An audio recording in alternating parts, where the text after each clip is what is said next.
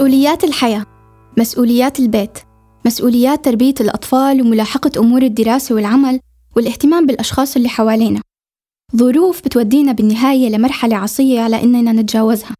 كل مرة بنقصر فيها وكل مرة بنغلط بحق حدا كل مرة الناس بيلومونا. شعور بالإحباط ونظرة استخفاف بالنفس بنحسها بكل مرة بنقصر بحق حدا أو بجانب ما من حياتنا. وبنفس الوقت اللي بيكون فيه المجتمع عم ينتظر مننا إننا نكون كاملين فيها إننا نكون المرأة الحديدية الماما والأخت والزوجة والموظفة الملتزمة بوقتها وواجباتها وإني أحيانا نكون الطالبة النجيبة القادرة إنها تلحق دروسها وتعتني بعيلتها وبيتها. وبالنهاية بتلاقي حالها بمكان ما بتتوفر لها فيه الوقت لحتى تعتني بنفسها وراحتها. وشعور مستمر بالدونية بتضل تحسه بكل مرة بتقارن نفسها فيه بأشخاص آخرين. أشخاص ربما بيملكوا أشياء هي ما بتملكها. ومن هذا المنطلق في سؤال دايما بيخطر على بالنا. هل الموازنة التامة حقيقية وموجودة بعالمنا؟ عم أحكي عن وصف السوبر وومن المرأة الحديدية الخارقة يلي بتقدر تلعب أكثر من دور بنفس الوقت. هذا هو موضوع حلقتنا لليوم.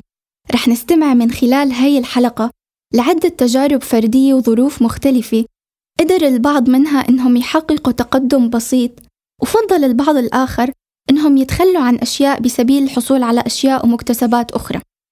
أنا يمان الدالاتي وهذا بودكاست على العتبة من إنتاج نوم بوست. على العتبة هو برنامج بيطرح مشاكل واهتمامات المرأة العربية بشكل مختلف لإعادة التفكير فيها من جديد. وبحلقة اليوم رح نحكي عن موازنة المرأة بين مسؤولياتها وبين حياتها الشخصية.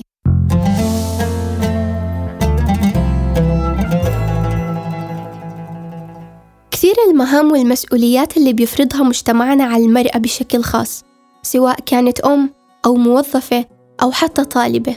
ضمن نطاق أي منظومة اجتماعية بالبيت بالمدرسة بالعمل توقعات كتيرة بتحاصرنا من كل مكان. توقعات بينتظر الشخص الآخر مننا بإننا نكون رائعين دايما وكتير مننا بيوصل فيها الأمر لتحس نفسها أقل من الأشخاص الآخرين اللي حواليها. كثرة المسؤوليات والواجبات بتبلش تحسسها بأن شخص أقل شخص غير قادر على العطاء بشكل كامل بالقدر المتطلب منها. بداية من توقعات لأم نشيطة قادرة على تجاوز جميع تحديات التربية والقيام بالمهام المنزلية اليومية والمحافظة حتى على معايير الجمال ومتابعة صيحات الموضة الرائجة وليس نهاية بفكرة السعي نحو الأحلام وتحقيق التحصيل العلمي والانخراط بسوق العمل. مايا أم لخمسة أطفال وبتعيش ببلد أجنبي بعيدا عن وطنها الأم. ربما كانت مايا رح تكون قادرة على تجاوز التحديات يلي فرضتها عليها بيئتها الجديدة بطريقة أحسن من هيك. لو كان زوجها جنبها أو حتى لو كانت عم تتلقى أصغر دعم من عائلتها الصغيرة.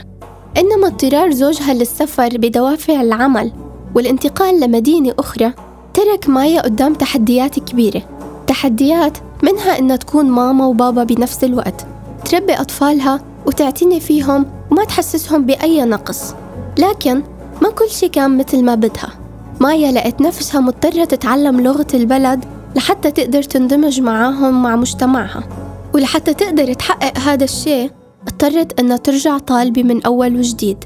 بعد ابتعاد عشر سنين عن صفوف الدراسة. مايا اليوم هي ماما وبابا وطالبة بنفس الوقت. أنا يعني لما قدمت هذا هيك خطوة مرقت كتير صعوبات كتير تحديات خلتني أخذ إنه قرار إني لقيت إنه القرار الأنسب هو إني أدرس إني أتعلم لغة. آه إني بلش يعني أتعود على مجتمع. لما لقيت حالي إني خلص قدام شيء واقعي آه لازم أنا يعني أتعايش معه. خلص لازم أنا أبدأ أتعلم وأعيش وعاشر مجتمع جديد. ما كان عندها الوقت أو المساحة الكافية لأنها تفكر بالمشكلة. كانت مضطرة أنها تلاقي الحل بأسرع وقت ممكن وأنها تبدأ تتعامل مع وضعها الجديد بأكبر قدر ممكن من الحكمة. بداية الأمر كانت كتير يعني كونه أم لخمس أولاد وزوجة يعني سافر مدة مدة كتير طويلة. فهذا الشيء اللي خلاني إنه مثلا حتى هاي الصعوبات ما أنظر لها ولا أحس إنه مثلا هاي شيء عثرة قدامي. التحديات ما كانت قليلة. أولها الموجودة على الصعيد اليومي. هذا العائق الكبير اللي لا يمكن الاستهانة بأهميته أبداً.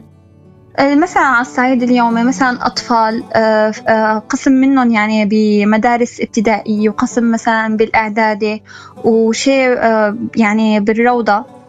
فهذا الشيء يعني كان كتير إنه مثلا كل واحد له دوام متفاوت غير عن الثاني أنا بمنطقة مثلا لا أهل لا أخ لا أخت حدة فهاي كلياتها ضغوط يعني كانت نفسية وجسدية يعني. بالمقابل بتشكل مآب نموذج مشابه انوجد بنفس الظروف وعاش نفس التجربة. إنما التحديات يلي انفرطت عليها من انتقال عائلتها لبلد جديد من أجل فرص عمل ومعيشة أفضل أبعدتها عن استكمال تحصيلها العلمي وجعلت من خياراتها محدودة أكثر بكثير مما لو كانت عليه في بلدها الأم. هاي التحديات سببت لي تأخير ربما بالدراسة وأيضا حددت خياراتي بالنسبة آه، لاختيار الجامعة المناسبة بعد أو قرب عني أو أيام الدوام المطلوبة مني. الثمن يلي دفعته مآب مقابل اختياراتها ومحاولاتها المستمرة للموازنة بين مسؤولياتها وقراراتها كان أكبر بكتير مما تخيلته حتى مع وجود زوج جنبها بيقدم لها المساعدة والعون الكافي. مآب اتخلت عن الفرع يلي كانت بتحلم أنها تدرسه وإنها تتخصص فيه.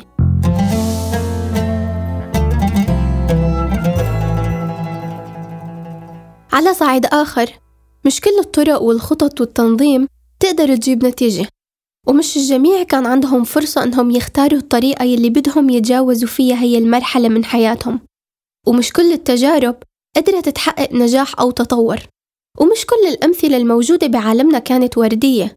وكان في من يدعم أو يسند أو يواسي. الثمن أحيانا كان غالي كتير. الثمن أحيانا كان بيأكل وقت وجهد وطاقة نفسية ساهمت بالنهاية بتشكيل شخصية جديدة. وفا عندها قصة كتير مختلفة عن مايا ومآب بتجربتها ولا شي كان باختيارها. بنت لقت حالها بعمر العشرين مسؤولة عن أمن وأمان عيلتها المؤلفة من أم وأخت صغيرة. اضطرت هالظروف إنها تلبس أكتر من دور بنفس الوقت بين أخت وابنة وموظفة وكيان بيحمل فوق كتافه هم بلد وقضية معينة وبيمشي فيهم باتجاه مستقبل مجهول مليان بالتحديات والمصاعب. الحقيقة هاي الرحلة بالنسبة إلي بلشت تماما مع الرحلة تبع الهروب من سوريا بلشت من داخل سوريا. اللي هي إنه أنا كان لازم أصلا نظم هي الرحلة اللي هي بتتضمن إنه أنا وأمي وأختي الصغيرة آه، نتنقل بأكثر من سيارة ابتداء من مصياف اللي هي يعني بلدتنا أو من محل ما محل ما نحن عايشين كنا آه، لحما وبعدين من حما لأدلب وبعدين من أدلب ل لحدود سوريا التركية لتركيا أنا بعد بعد تقريبا سبع شهور من وجودنا بمرسين أنا وأمي وأختي طبعا نحن يعني أكيد هربنا من سوريا بدون أي شيء بس جوازات سفرنا. فكان هاي الفترة يعني أساسا نفسيا كانت بالنسبة لي فترة كتير حاسمة لأنه هي الفترة اللي اللي كانت أول ما طلعت من سوريا وهي الفترة الأولى بعد اعتقال أبي. وكمان هي الفترة اللاحقة ل يعني قبل هاي الفترة تقريبا بشهور أنا كنت يعني كنت كنت بوضع نفسي أصلا مبلش يتزعزع بسبب استشهاد يعني أحد أصدقائي بقذيفة. فكانت كل الفترة الحقيقة يعني على المستوى النفسي هاي الفترة اللي هي أول سبع شهور بمارسين كانت هي الفترة اللي أسست لكل المسيرة النفسية آه، اللي أنا عشتها بعدين. الحرب كانت حالة خاصة بحياة وفا ظرف أكبر من إنها تتجاوزه أو تتعامل معه. اتخاذها قرار الهروب من المكان اللي عايشة فيه والبحث عن حياة آمنة وكريمة ما كان خيار بمحض إرادتها. إنما ضرورة كان لازم تنفذها بدون أي تفكير آخر. هذا أكيد بالنسبة لي تحدي كان يعني هائل بالنسبة لي الحقيقة من من أصعب التحديات اللي أنا اليوم إذا بفكر بالفترة الماضية من أصعب التحديات كان إنه أنا قرر إنه أنا أقوم من التخت بكل شيء كنت آه بكل بكل الحالة اللي كنت فيها بذاك الوقت وإني ضبط غراضي وقرر إني سافر على مدينة ثانية والنقطة الثانية الأهم هي إني أنا اضطريت أترك أمي وأختي. آه، مو بحالة طبيعية يعني بحالة في أبي مختفي وفي نحن ببلد ما بنعرفه في في بلد ما بنعرف في حدا ما بنعرف لغته آه، ما عندنا دعم مالي أقدر بناء عليه آه، أستأجر بيت وجيب أمي وأختي أو لا. بس هو بشكل أساسي لأنه أنا لازم لاقي طريقة لأدعم عائلتي. ندفع ثمن. نتنازل عن أشياء ونكسب أشياء أخرى ونبدأ من الصفر. نضحي بسنين من عمرنا مقابل مكتسبات أكبر من مصالحنا الشخصية وأبعد من الوقت الحالي اللي بنفكر فيه. لكن سؤال واحد بيتكرر ببالنا بنهاية كل تجربة. هل أنا فعلا نجحت بهالاختبار؟ هل خرجت من تجربتي بنتيجة إيجابية أم غير مرضية؟ على المستوى الفيزيائي نجحت بهذا الشيء فيزيائيا نحن بأماكن آمنة عنا حياة شبه مستقرة نسبيا طبعا قدر الإمكان آه عم ننجز بحياتنا آه يعني بضل بالتأكيد بالنسبة إلي شيء حاسم هو المستوى النفسي وهذا بالنسبة إلي أكيد تحدي الأصعب يعني لليوم بالنسبة إلي وبالنسبة لكل أفراد عائلتي هل اللي قدمته كان كافي؟ هل اتخذت القرار الصحيح؟ طيب شو الصح وشو الغلط بظرف مثل ظروفه؟ أسئلة كتيرة كانت عم بتدور براس وفا وبراس كتير مننا يوميا بس مين بيحدد شو الأنسب إلنا؟ وهل في مقياس واضح لهي الأمور بيعلمنا إذا هي صح أو غلط؟ أنا اعتبرت بس إنه أنا هذا الخيار أخذته لأنه أنا بهذاك الوقت كنت شايفة إنه هذا اللي بيناسبني بغض النظر شو الصح وشو الغلط بس أنا هذا اللي بيناسبني بالرغم من إنه هي يمكن يعني كانت من أصعب التجارب بحياتي بس بالنسبة لي هي التجربة اللي اللي كونت وشكلت بشكل أساسي آه، شخصيتي اللي أنا اليوم. مكنتني إنه أنا أكون اليوم هون بعد شهرين رح أتخرج من الجامعة. بنفس الوقت عم أشتغل وبنفس الوقت عندي عندي سنوات منيحة من الخبرة. حوالينا في كتير تجارب ناجحة في كتير قصص لبنات وسيدات قدروا يتجاوزوا الصعوبات يلي انحطوا فيها. لكن الضغط ما رح يخف والصعوبات ما رح تنتهي والحلول ما دايما معانا وبتقدر تساعدنا وما دايما خطوات اللي بنشوفها بالإنترنت بتكون فعالة وملائمة لحياتنا اليومية. ونحن غير مضطرين إنه نكون رائعات وما لازم نكون كاملات بعيون كل اللي حوالينا وما لازم نحس بالدونية وعدم الكفاءة لما ما نقدر نوازن بين كل مهامنا ومسؤولياتنا ولما ما نقدر نكون ناجحات.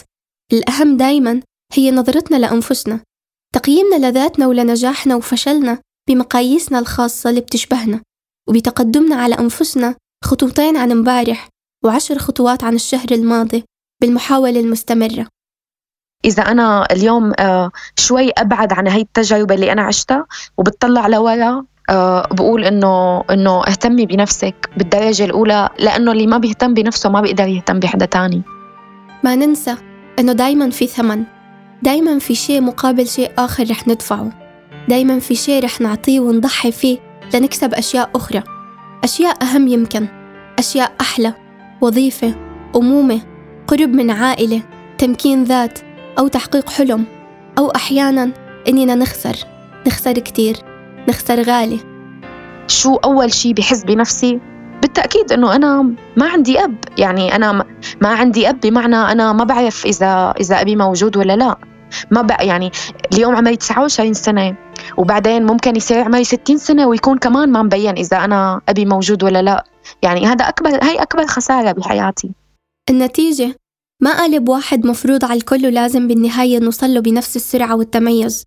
فينا نحط نتيجتنا الخاصة اللي بتشبهنا واللي بتشبه ظروفنا. والأهم بكل هاد نتذكر إنه فينا نكون ماما عادية فينا نكون طالبة متعبة ومرهقة فينا نقصر أحيانا ونعطي ونجتهد أحيان أخرى. كنت معكم أنا يمان الدالاتي في بودكاست على العتبة من إنتاج نون بوست.